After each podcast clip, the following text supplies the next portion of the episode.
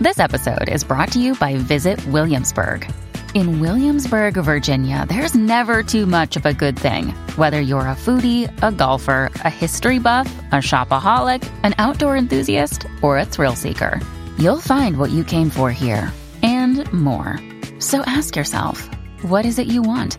Discover Williamsburg and plan your trip at visitwilliamsburg.com.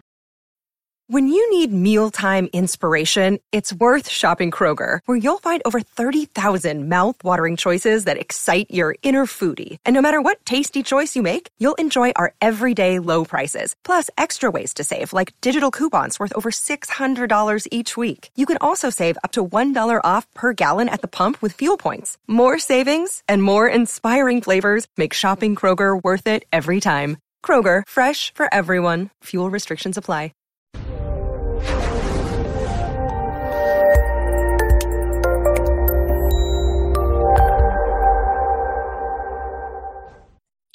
This episode was pre recorded as part of a live continuing education webinar. On demand CEUs are still available for this presentation through all CEUs. Register at allceus.com slash counselor toolbox. I'd like to welcome everybody to today's presentation, The ACT Matrix, what every counselor should know over the next hour, we're going to talk about something called the ACT matrix. And this is based on ACT, acceptance and commitment therapy. But we're not really going to go real deep into ACT. There are other courses on that. I will be doing more courses in the future on that. Really, what we're focusing on today is this particular tool and how we can use it to help clients kind of get unstuck or to keep that forward momentum going. We will re- review some of the main points of acceptance and commitment therapy. We'll review how to apply the ACT matrix. And if you weren't here, I did say before the presentation, it's helpful if you have some sort of piece of scrap paper that you can kind of go through this with me. Um, you don't need a lot of room, half a sheet of paper, sticky note, something that'll be fine. And then we will identify the shortcut question. And this is the question that I give to my clients and I say, if you can't sit down and go through the whole matrix and really think it out, keep this one question in your mind every time a situation arises before you act. So, the main principles of acceptance and commitment therapy are to create a rich and meaningful life while accepting that pain is inevitable. We're going to hurt. You're going to wake up some mornings and you're going to be like, oh, I slept wrong. You're going to have pain in your joints. You're going to have you know aches and this sort of thing. But we're also going to have emotional pain that goes along with living. One of the phrases that a lot of my clients will will kind of recount in early recovery is one of the greatest things about recovery is i get to feel feelings again. And one of the worst things about recovery is i have to feel feelings again. Because feelings can be painful it doesn't mean that they're overwhelming, it doesn't mean that they are going to suffocate or hurt a person, but they can be unpleasant. We want to help people transform their relationship with difficult thoughts and feelings instead of trying to fight against them. Most of the time, they've probably found when they try to fight against them, it's a losing battle. It's kind of like taking a look at you and go, whatever, I'm going to do it anyway. Um, we don't want to fight with these feelings. It's going to be a power struggle, and generally, we lose. We want to learn to perceive our thoughts and feelings as harmless, although they may be uncomfortable, transient events. It's not going to kill us to feel angry. It sucks in the moment, don't get me wrong, but we can deal with it and we've gotten angry before and it hasn't overwhelmed us it hasn't overtaken us. And we can let it come and go that ebb and flow like we talk about with the waves. And we want to take effective action guided by deepest values in which you are fully present and engaged. So what does that mean? That means you only have so much energy it's like saying you've got a gallon of gas to get to your destination, and you've got to choose are you going to follow Google's direction for the most effective route or fastest route, or are you going to go off roading and stop at all these tourist attractions and everything, which may end up meaning that you don't ever get to your destination? It may draw you further away from your destination. So we want people to figure out how am I going to use my energy? Is this worth my energy? we talk about experiential avoidance, and there's a whole metaphor for getting out of quicksand that's really appropriate to emotional distress. And I'm not going to go into it here, but um, uh, you know, you can think about the fact that with quicksand, the more you struggle, the deeper you sink. And instead, if you relax and kind of let your legs float to the top, you'll be able to roll out of it. So, the more time and energy we spend trying to avoid or get rid of unwanted feelings in general, the more we're likely to suffer quicksand. If I wake up in the morning and, you know, I've got depression and I'm fighting against, I don't want to be depressed anymore, and I fight against that, what happens? If I'm looking at depression in general as this overarching all the time thing and I want it to go away all the time, I'm probably going to set myself up for frustration. What we want to start looking at is the context, and we're going to get there. But emotional quicksand can be like anxiety, that a fear that things won't get better. Well, when you fear things aren't going to get better, then what are you looking for? What are you on the what are you going to pay attention to? Things that fulfill that idea that things aren't getting better instead of the few things that did happen to go better. You know, it's not going to change overnight, but a few things got better. Anger. You can get angry about your anger and frustration that things aren't getting better fast enough because you wanted it to be better yesterday. Thank you very much. And depression. Hopelessness and helplessness can kick in, and a resignation that things can't get better. If you're stuck on focusing on eliminating something, instead of focusing on what are we doing instead focusing on adding focusing on what are our goals and values and how am i using my energy to get towards those instead of using a lot of energy to run away from or avoid something painful. So control is the problem not the solution. The more you try to control your depression the more you try to control your your drinking the more you try to control whatever this symptom is the less successful you're likely going to be. So, in ACT, they talk about clean and dirty discomfort. Clean discomfort is when emotions and reactions are accepted and it leads to a natural level of physical and emotional discomfort. Something happens, your body goes, threat. We're going to have that fight or flee reaction. We're going to have some sort of uncomfortable emotion. But then you can let that emotion go out. You can just let feelings come and go. You don't have to act on every one. Dirty discomfort is when you start struggling with it. You get angry and you're like, oh, I'm going to do something about that. And you start struggling with being angry and trying to fix being angry. So your discomfort increases rapidly. They liken it to a struggle switch or being an emotional amplifier. If you switch it on, you can have, get angry about the fact that you're anxious.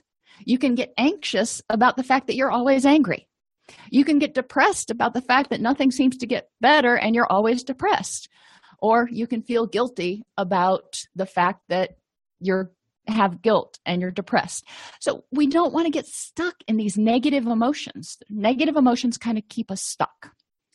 So what do we do about it?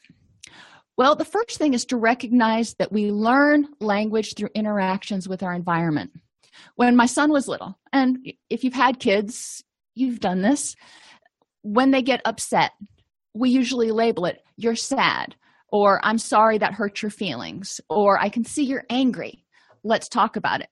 I remember there was one day we were walking through um, i had brought my son to work for some reason. I was checking on something and he was about two and a half and we're walking down the hall and out of the clear blue he just looks at me goes mommy i so angry. And i was like okay well let's talk about that. But he knew the physical sensations and the nonverbals to put with what the feeling that he was feeling. And at this point i don't remember what he was angry about but he was able to label that. We learn to label our feelings when we're growing up. It doesn't mean they're good or bad. It they just are and anger and fear are two sides of fight or flight. That's our threat response. That's our brain going, There's a problem.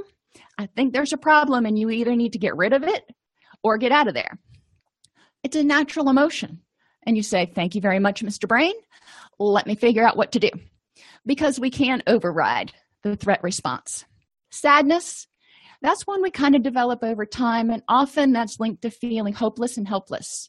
If you're angry for too long, if you feel powerless, if you're afraid for too long, you can start feeling depressed and hopeless and helpless.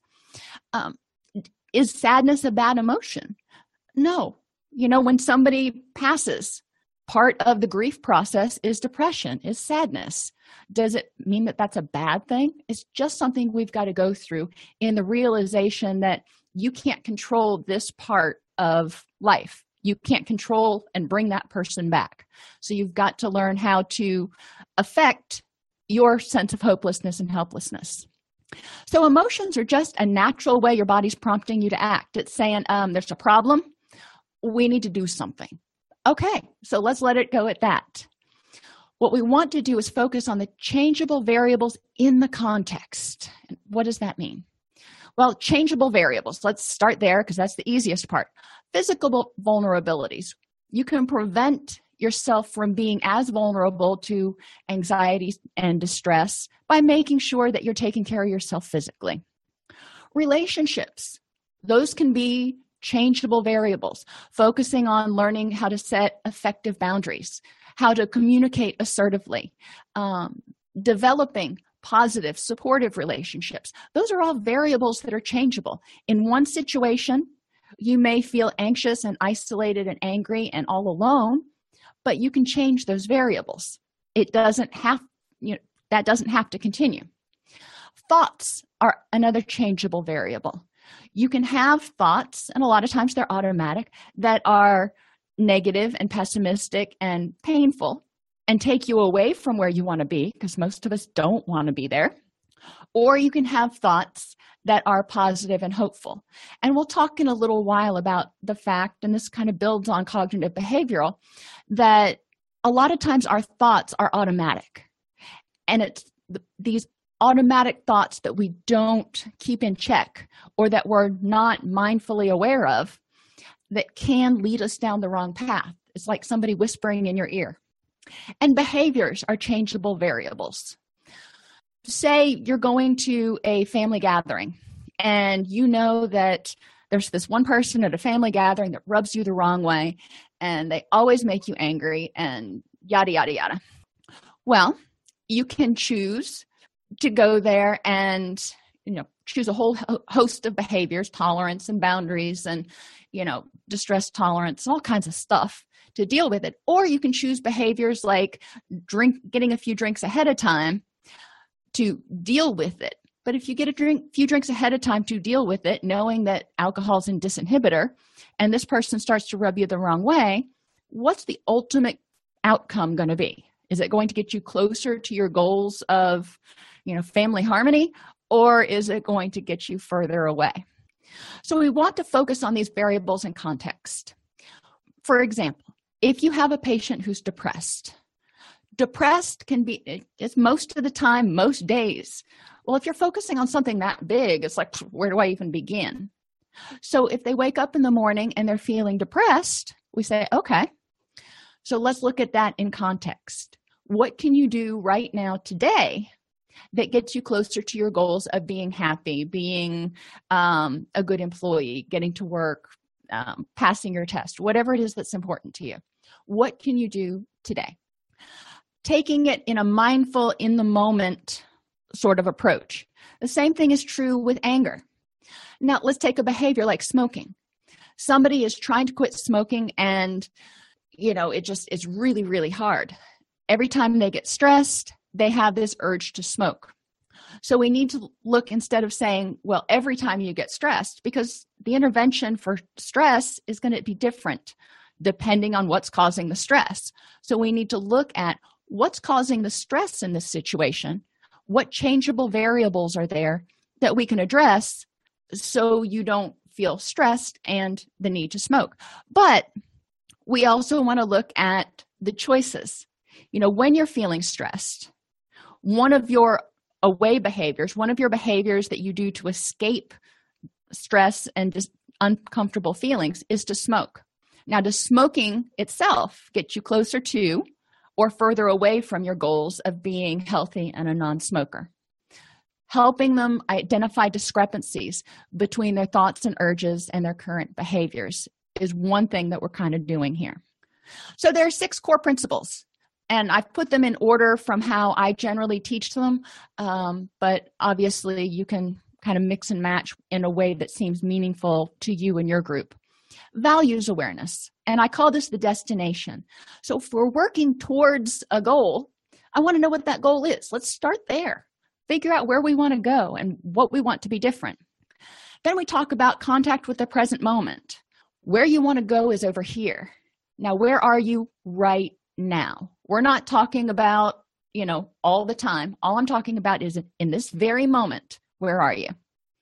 Then we move on to talking about the observing self, and that is sort of the fly on the wall or the scientist that steps back and says, "Let me t- let me assess this situation and look at all the variables." We move on to acceptance, and acceptance says, "Yep, this is the situation. These are the uncomfortable things and these are the positive things. These are the positive actions we could take and these are the escape actions we could take. It is what it is. And you start sorting behaviors and thoughts that way and then you choose committed uh, whoops, then you move to defusion where you separate yourself and this kind of goes with being in the observing self you separate yourself so that thoughts and feelings don't have to trigger behaviors Thoughts and feelings are just that thoughts and feelings. They don't mean you have to do anything. You can write it out, you can act on it negatively, you can act on it positively. There's a bunch of stuff you can do. So, defusion gives you the ability to step out of being intertwined with that emotion and go, okay, this is what's going on. This is kind of how it feels. Now, where do I want to go from here? Which takes us to committed action you want to achieve your destination. So, committed action means making a commitment to using that gallon of gas, using that limited energy you have to get towards your goals and not get sidetracked by this irritant over here and this unpleasant feeling here and yada, yada, yada. A lack of clarity about values underlie much of the distress that we see, keeping people stuck because they don't know where they're going. They're just like, I don't want to be depressed, but they don't know what they do want. They don't know what's important to them. They just know they want to make the pain stop. You can get caught up spinning your wheels trying to fight against something or use the same energy or use that same energy to work towards something else.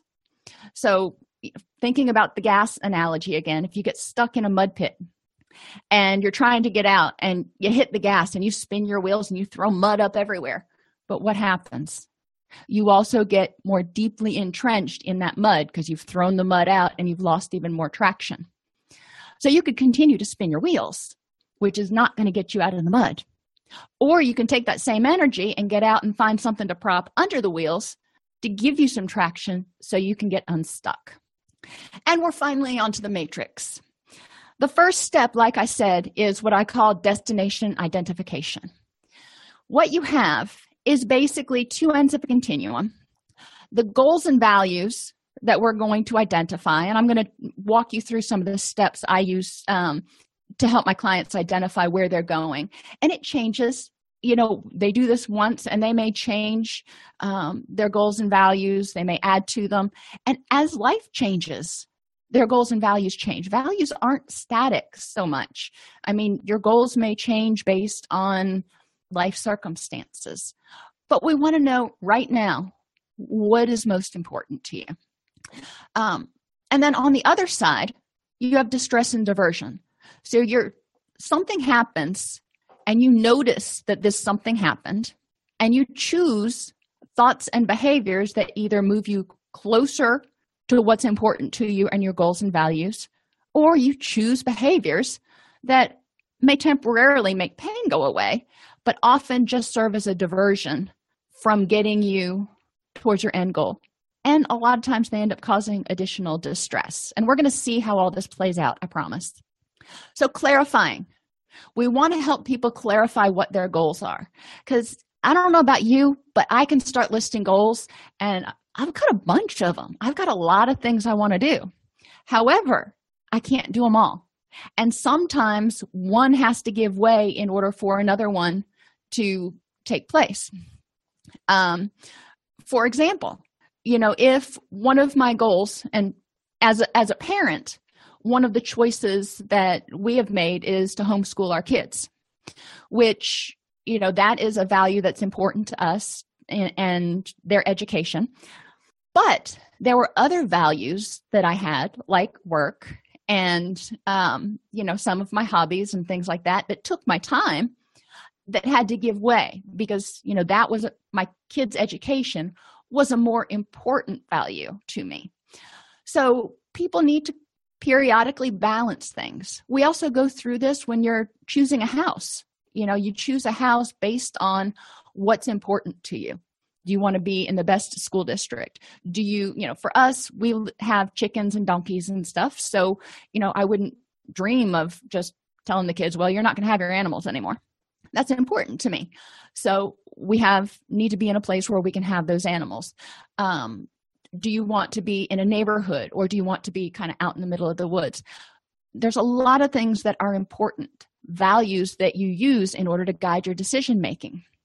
So we say with relationships, you know, there are a lot of people that are important to you, but who is most important to you?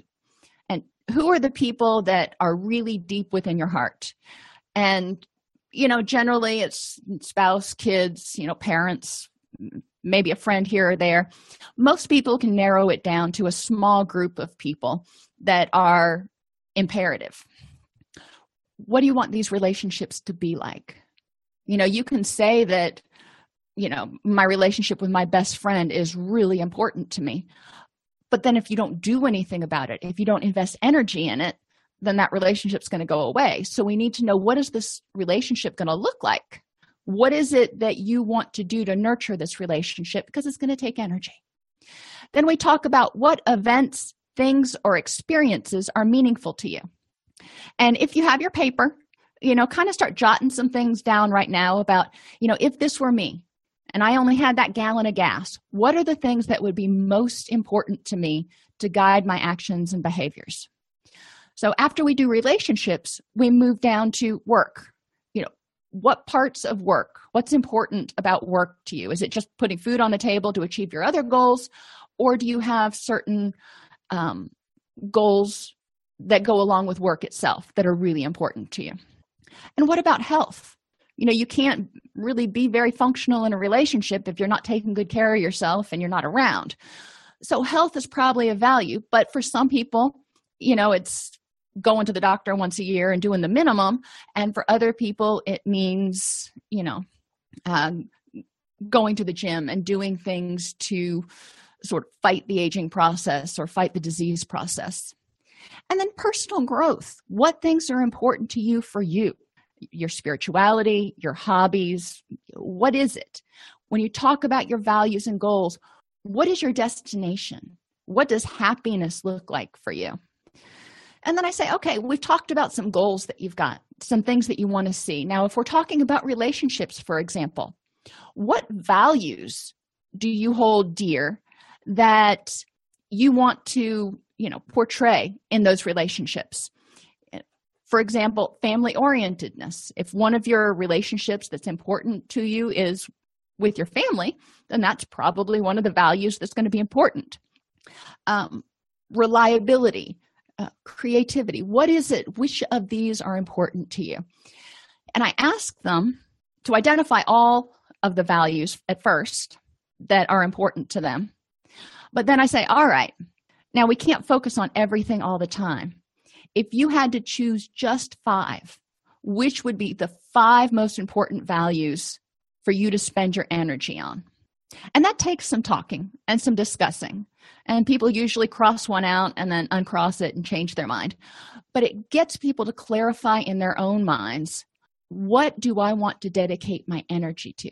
Because then when something comes up, they can say, you know what?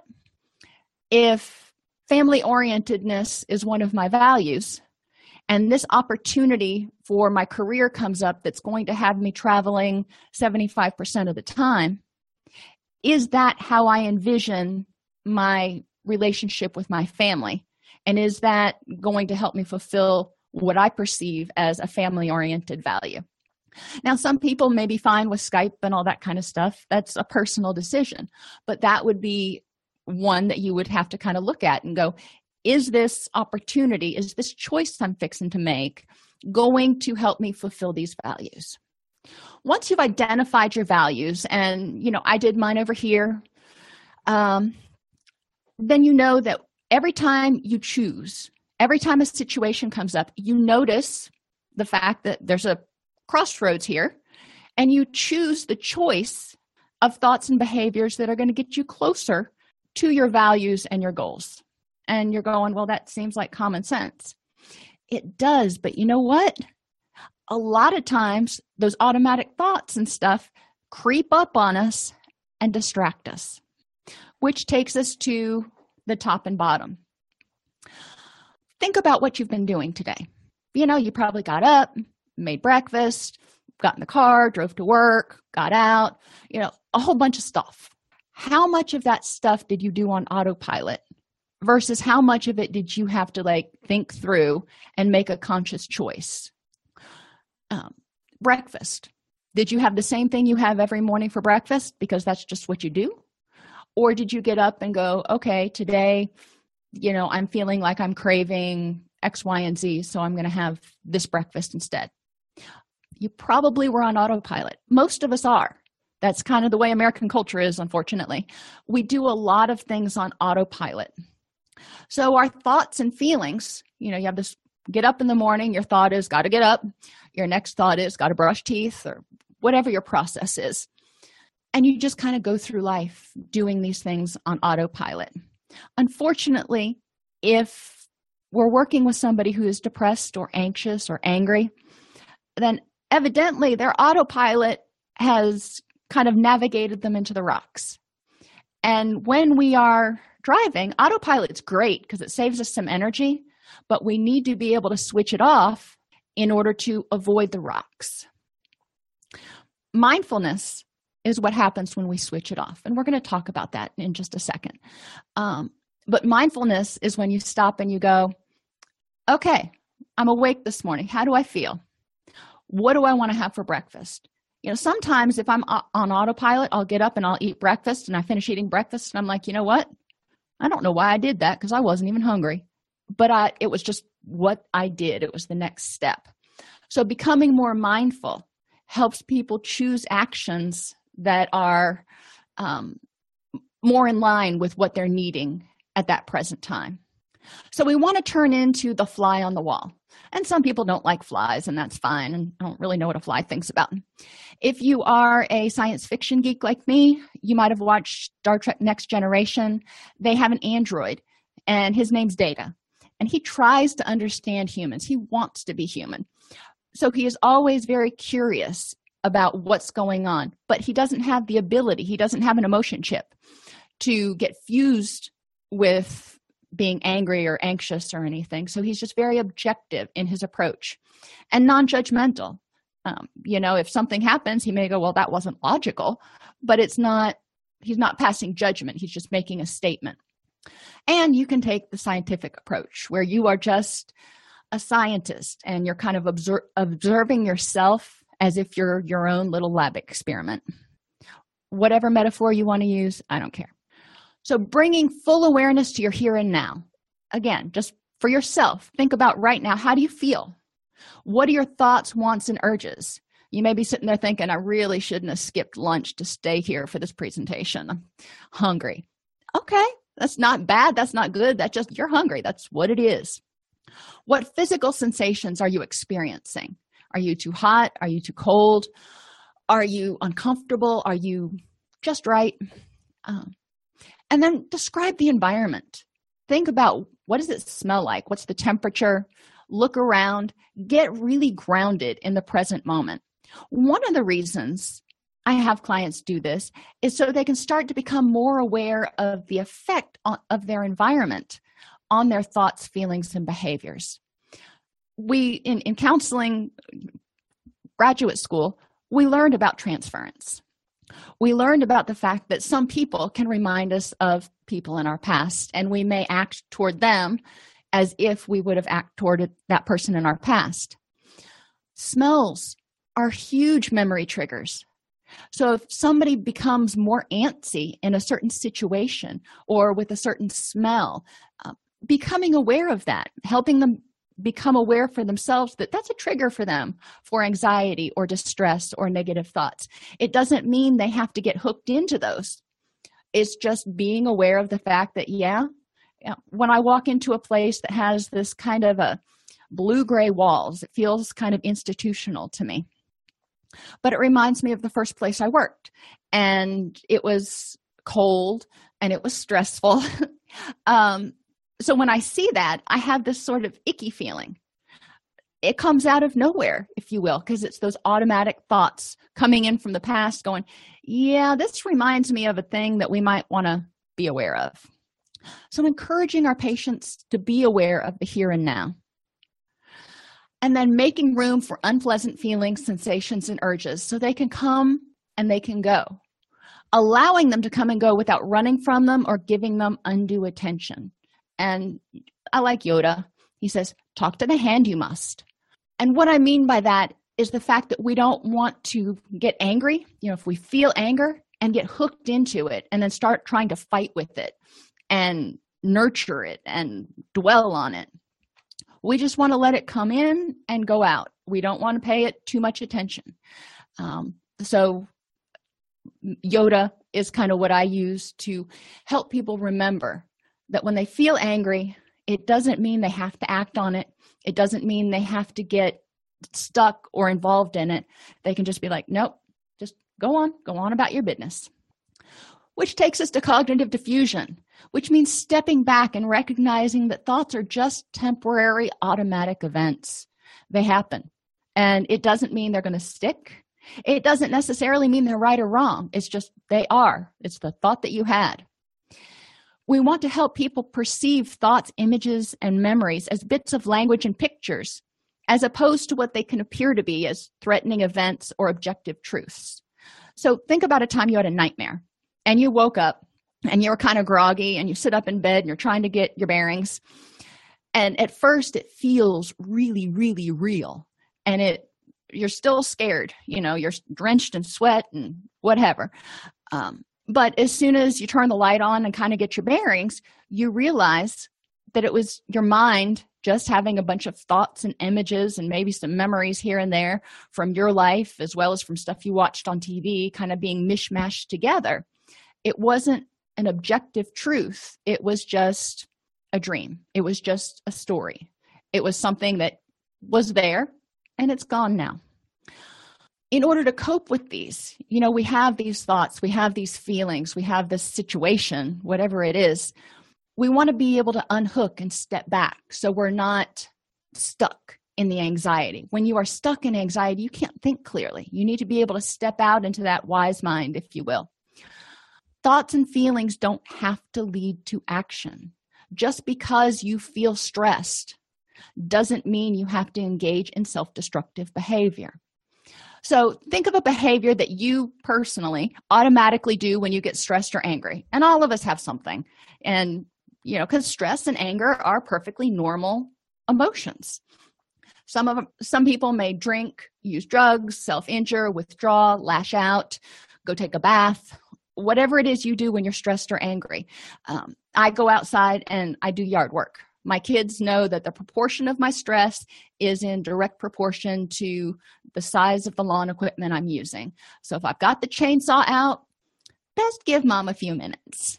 But this is one of my behaviors. This is one of my sort of distraction behaviors. So, how can you take a pause to become mindful and make an informed, committed decision? So, when you feel that way, you can choose a behavior that moves you toward your goals. Now for me landscaping you know is a toward behavior because it gets some of the yard work done. It keeps me from being irritable with people that i don't mean to be irritable with. You know that's a two behavior for me. Um, but we want to help people figure out what things can you do? And i mentioned take a bath go on a walk call a friend play with your dog something. And a lot of times in dialectical behavior therapy um, we look at these as distress tolerance skills. But what can you do so you can pause so you can then kind of get out of that emotional mind and make an informed committed decision? Here's an exercise. Think of a negative behavior. Like i need to have a cigarette. I need to have a drink. We're going to stick with the drink here. I need to have a drink. Thinking about it believing it as much as you can. And a lot of times you know i've worked with people with co-occurring disorders for 20 years and this feeling that they need to have a drink is extremely powerful and they believe it. And notice how it affects them. They feel this almost uncontrollable urge to go get a drink a compulsion if you will so now insert the phrase instead of saying i need to have a drink. Insert the phrase i'm having the thought that i need to have a drink. Well yeah it's a lot more words so you've got some time in there. When you say i'm having the thought that i need to have a drink in our language we tend to emphasize the word thought which you know helps a lot because you're identifying the fact that it's not something you have to do it's a thought and we know that thoughts can come and go. Thoughts can be changed. So encouraging somebody to say i'm having the thought that i need to have a drink. So what other thoughts could you have? Another one would be i am x. Like i am stupid. I am useless. I am unlovable. Say that to yourself enough times and think about it. Believe it as much as you can. You know really try to internalize it and notice how it affects you. And then do the same thing. Insert that phrase i'm having the thought that i am stupid. When i am stupid it's hard to change that because it's part of who i am. When i'm having the thought that i'm stupid well i can change a thought. I can get rid of that. But it's hard to get rid of part of me. Think about telling a, a child you're a very good boy or you're a very bad boy. Now is the child really a bad boy or was that particular behavior in that context a bad choice? So there is a lot of semantics to it but our brain unfortunately really hangs on to semantics. So moving through this matrix we know what our goals and values are. We know what our destination is and where we want to go. We know that every time an event comes up we're going to have some automatic thoughts and feelings that just pop into our head. Some are going to be good some are going to be bad. We also know that we can choose. We can be mindful of our thoughts and our behaviors. So the first thing you want to identify is in general now we're not talking about a specific situation here but in general in order to move you towards your goals and your values what behaviors do you do or could you do that would move you toward those goals and values.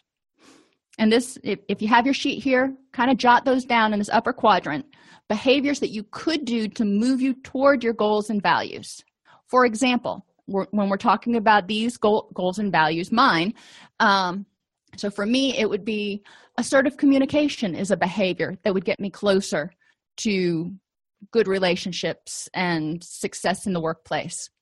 Goal setting same thing getting my work done. It's kind of a no-brainer. Spending time with my family. It's a behavior that will get me closer to what i think is important what makes me happy. Working out and eating healthfully. That's important to me. So and when i don't do that i tend to be kind of unpleasant. Um, so that's important for not only relationships but also for health and just being there and being able to focus at work and being able to be productive and positive in a relationship. Gardening that's one of my hobbies. So as far as personal development that's important to me. And it's a behavior that gets me closer to being the kind of person i want to be. And then adequate sleep. Y'all know what a proponent i am of good adequate quality sleep. Helps in all of these areas.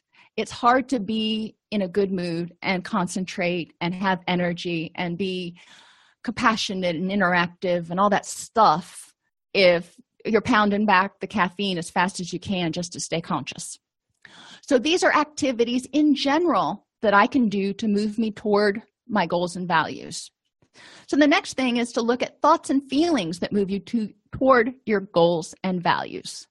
What kinds of internal events, what kinds of automatic things go on in my head, or maybe not so automatic, that can help me do these behaviors to achieve my goals and values?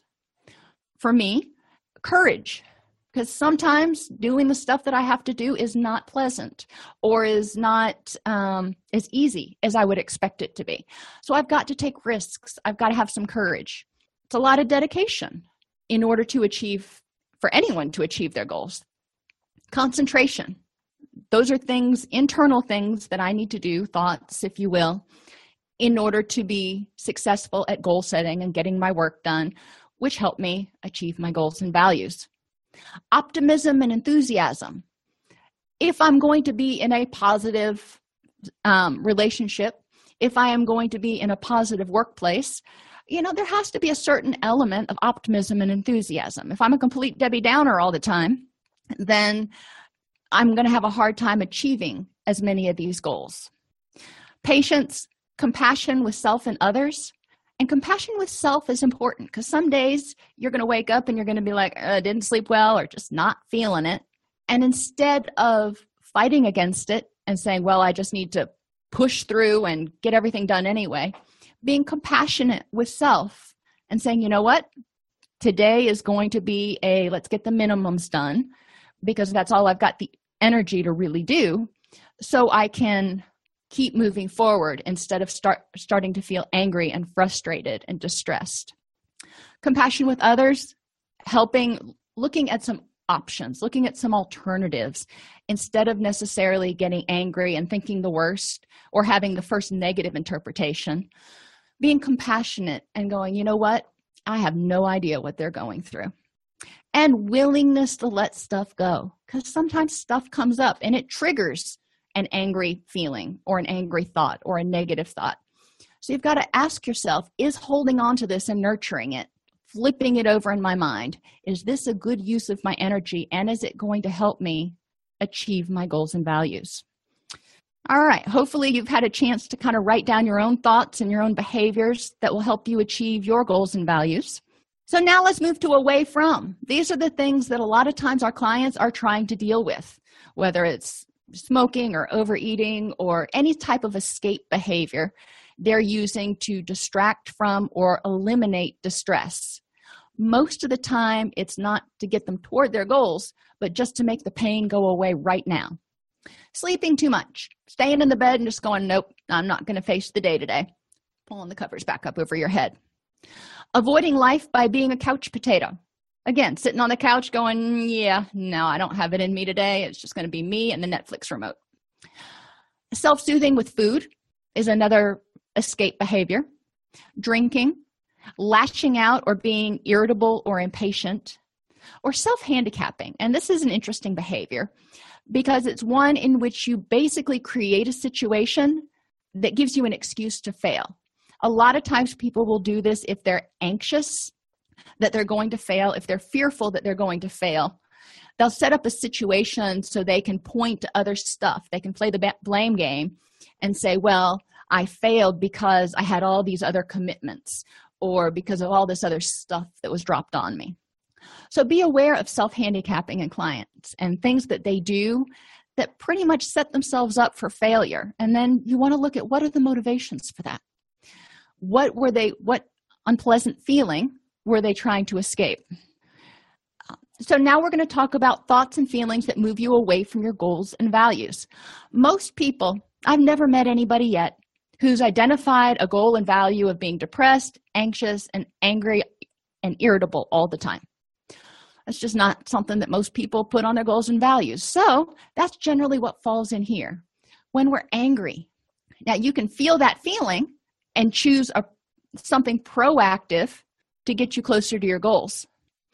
Or you can choose that feeling and you can choose something reactive, getting revenge or, um, you know, escaping from it that doesn't get you closer to your goals.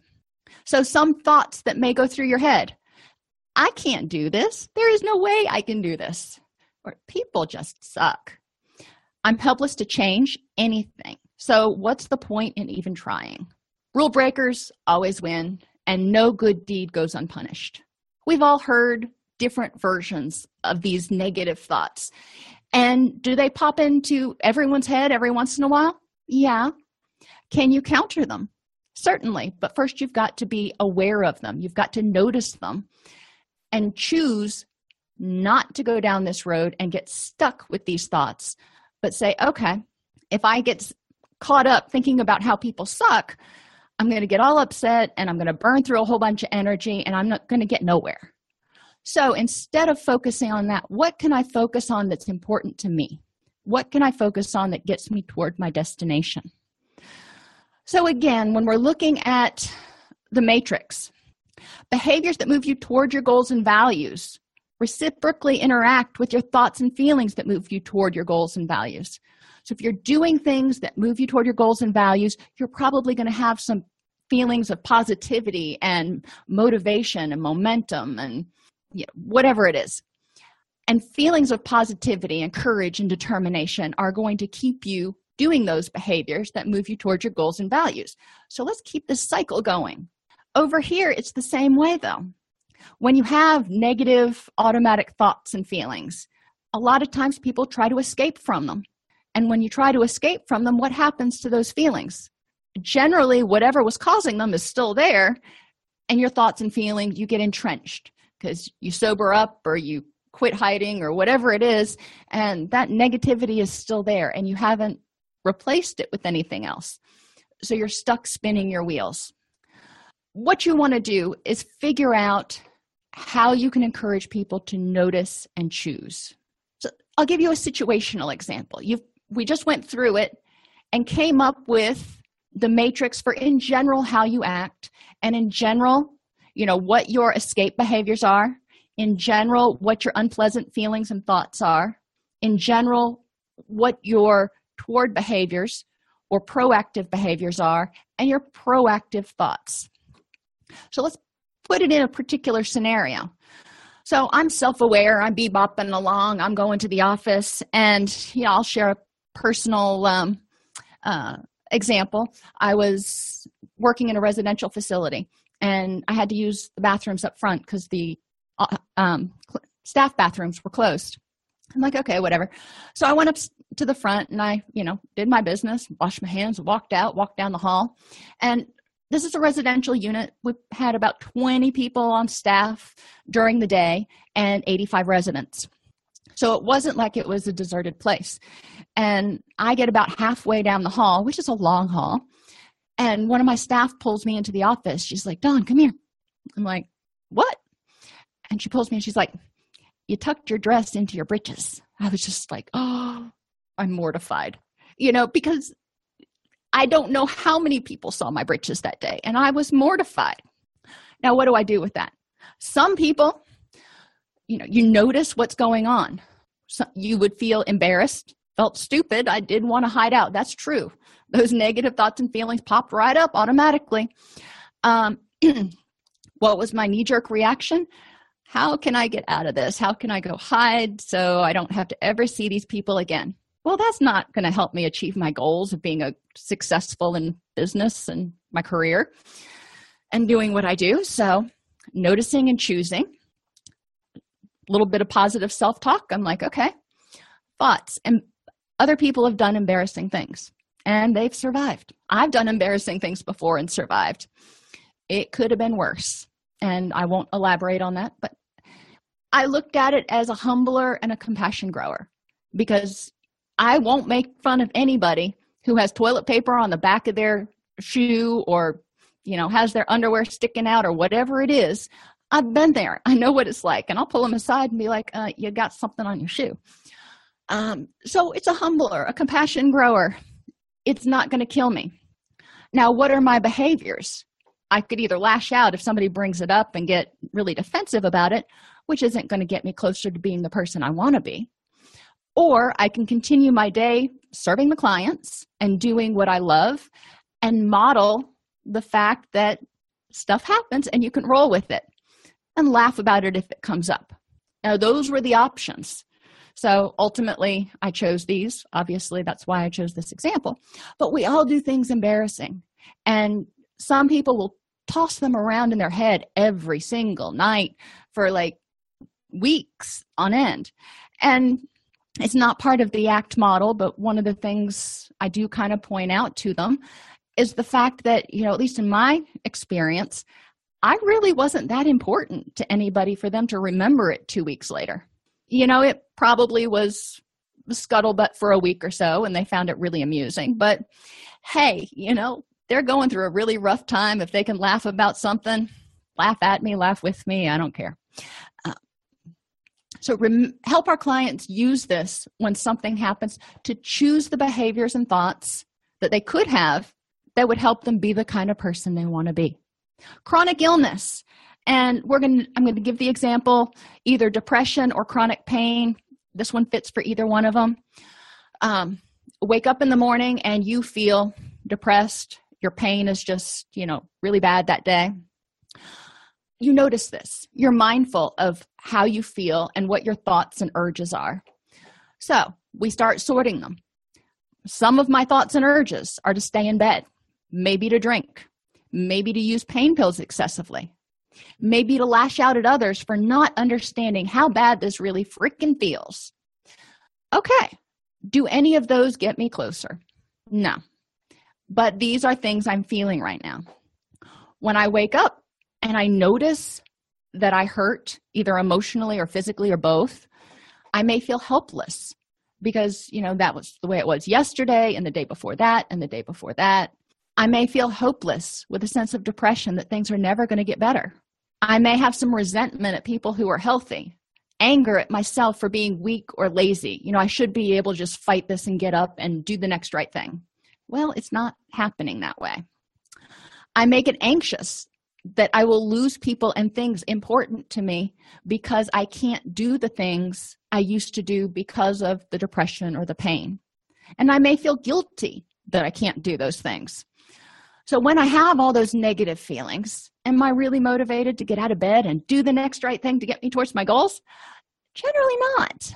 My first reaction is probably going to be to make that pain stop. So we're back to noticing and choosing. And we're saying, okay, now, you've done that in the past. It's worked for you in the short term. You know, it makes the pain stop for an hour. But how is it working for you in the long term? Is it helping? Is are things getting better? And generally the answer is no. So we say, "Okay, let's look at some other things over here." What could you do instead? Notice and choose. Have good sleep habits, eat healthfully, do your therapy exercises, focus your attention on things you can control those changeable variables. Get support from friends and set small, achievable goals. Instead of saying, I want the depression or the pain to be gone, saying, I want to be able to have enough pain relief that I can get up and clean the house today, or I can get up and clean the living room today. So set small, achievable goals. And instead of focusing on eliminating it forever, let's focus on getting it from being, you know, depression is as being a five on a scale of one to five every day, all the time, to maybe being a four today. Let's see how many times we can get it to be a four. And finally, with bullying, we want to notice and choose because it happens to adults and to kids. And this is the final one I'll leave you with the away from behaviors. When somebody is a bully, and we'll say online bullying, you may want to drink, lash out, sleep, binge, hurt them, whatever. A lot of the feelings that come up what are your feelings when somebody bullies you? They could be anxiety and fear about rejection, resentment, being self critical, saying, you know, you really should be a better person or whatever it is, feeling helpless. You can't deal with life because you can't control everybody else in the world, and possibly anger at others for just being mean and are those natural thoughts? Certainly. Are you go- going to want to use your energy to get stuck nurturing those thoughts? Are they going to help you in any way? So notice and choose. What are some alternatives? It doesn't mean you have to choose right now. We're just going to brainstorm alternatives toward behaviors, prevent vulnerabilities, and sleep, nutrition, pain management. It could also be things like don't go places like on social media where you may feel like you're being bullied. Is that fair? Not necessarily. But is it worth your energy to go onto social media? Is that important? Is social media important to your goals and values? Distress tolerance, learning skills to deal with it when you see a news story or you hear something that's mean and hateful. Learn to let it go and set boundaries so people's opinions of you don't necessarily affect your opinions of you do some self validation. If somebody's being a bully and being ugly, my daughter told me yesterday that somebody had commented on one of her Instagram posts and shared a weight loss, um, a link to a weight loss site. And yeah, she was kind of devastated. So we talked about, you know, what does that mean for you? What does that mean to you? And doing some self validating, reminding yourself of positive things toward thoughts and feelings. The courage that you can do you can handle this. You don't have to get caught up in fighting with a bully. Self-compassion you know giving yourself a, a, break it's like okay that hurt that smarted and it's okay to be angry about it for a minute. Acceptance can't control everybody can't control how you initially felt. Determination to do the next right thing for you and willingness to do it.